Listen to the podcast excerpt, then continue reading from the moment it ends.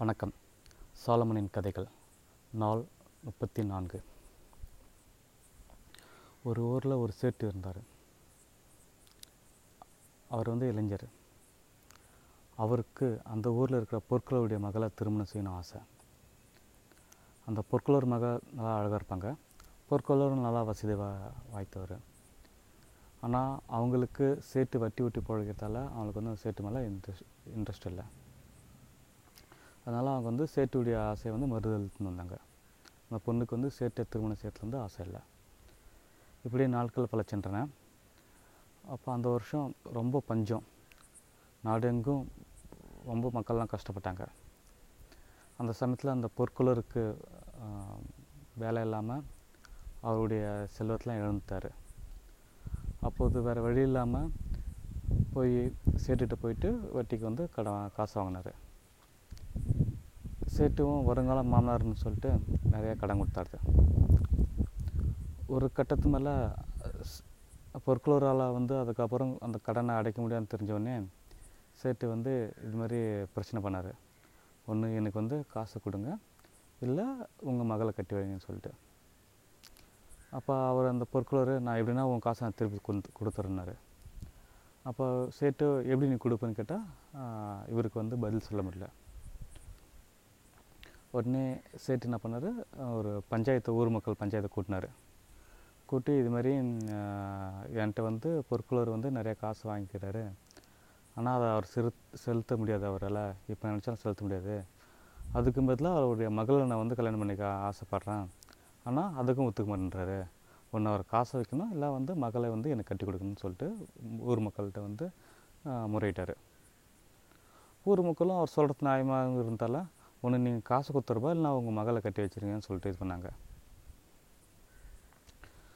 வேறு வழி தெரியலமா பொருட்கள் வரும். இல்லை என்னால் நான் எப்படின்னா காசு நான் பரட்டி தந்துடுறேன்னு சொல்லிட்டு இது பண்ணார். ஆனால் ஊர் மக்கள் ஒருத்தர் மாதிரி இல்லை. கடைசியாக சேட்டு ஒரு ஐடியா சொன்னார். என்ன ஐடியானா நான் ஒரு வெள்ளை குழங்கருக்கும் ஒரு கருப்பு குழங்களும் பையில் நான் போட்டு இது வருவேன் அப்போ அந்த பையிலேருந்து பொற்களூருடைய மகள் வந்து கையை விட்டு ஒரு கல் எடுக்கட்டும். வெள்ளை கல் எடுத்தாங்கன்னா என்னை கட்டிக்கணும். இல்லை கருப்பு கல் எடுத்தாங்கன்னா நான் கடனை தள்ளுபடி செய்கிறேன் அவளை நான் வந்து திருமணம் செஞ்சுக்கல. சொல்லிட்டு இது பண்ணார். சரின்னு சொல்லிட்டு சே- வேறு வழி இல்லாமல் பொருட்களும் ஒத்துக்கினாங்க. ஊர் மக்களும் ஓகே இது நல்லா இருக்குமான்னு தெரிஞ்சு அது மாதிரி ஒத்துக்கினாங்க. மறுநாள் பஞ்சாயத்து. அதுக்கு மே அன்றைக்கி நைட்டு வந்து சேர்த்து போயிட்டு அந்த ஊர் பஞ்சாயத்து தலைவர்கிட்ட ரகசியம் பேசி அவருக்கு லஞ்சம் கொடுத்து அந்த பையில் வந்து ரெண்டும் வெள்ளை குழங்கள் இருக்க மாதிரி பார்த்துக்கினாரு மறுநாள் வந்து பஞ்சாயத்து இது பண்ண தொடங்குச்சு. அப்போ முதல்ல வந்து காட்டு மாதிரி ஒரு வெள்ளை ஒரு கழுப்பு குழந்தைகளை காட்டிட்டு பஞ்சாயத்து தலைவர் அந்த பையில் போட்டார். நான் போட்டுட்டு அவர் வந்து அந்த கருப்பு குழாங்களை லைஸாக அப்படி யாருக்கும் தெரியாம எடுத்துட்டு அதில் இன்னொரு வெள்ளை க கல்லை அவர். யாருக்கும் தெரியாமல் அது. இந்த விஷயம் வந்து இந்த பஞ்சாயத்து தலைவருடைய பையன் ஒரு சின்ன பையன். அவன் இவங்க சேட்டும் பஞ்சாயத்து தலைவரும் பார்த்துருந்ததை சொல்லி போயிட்டு அந்த பொருட்களுடைய மகள்கிட்ட போயிட்டு சொல்லிட்டேன் இந்த மாதிரி. இது மாதிரி அப்பாவும் அந்த சேட்டு இது மாதிரி இது- தகுடு தத்து பண்ணுறாங்க அதனால் நீ கொஞ்சம் எச்சரிக்கையாருன்னு சொல்லிட்டு அந்த சின்ன பையன் போய் சொல்லிட்டான் அவன். பொற்களுடைய மகளும் ஒரு ஐடியா திங்க் பண்ணி மறுநாள் பஞ்சாயத்துக்கு வந்தாங்க.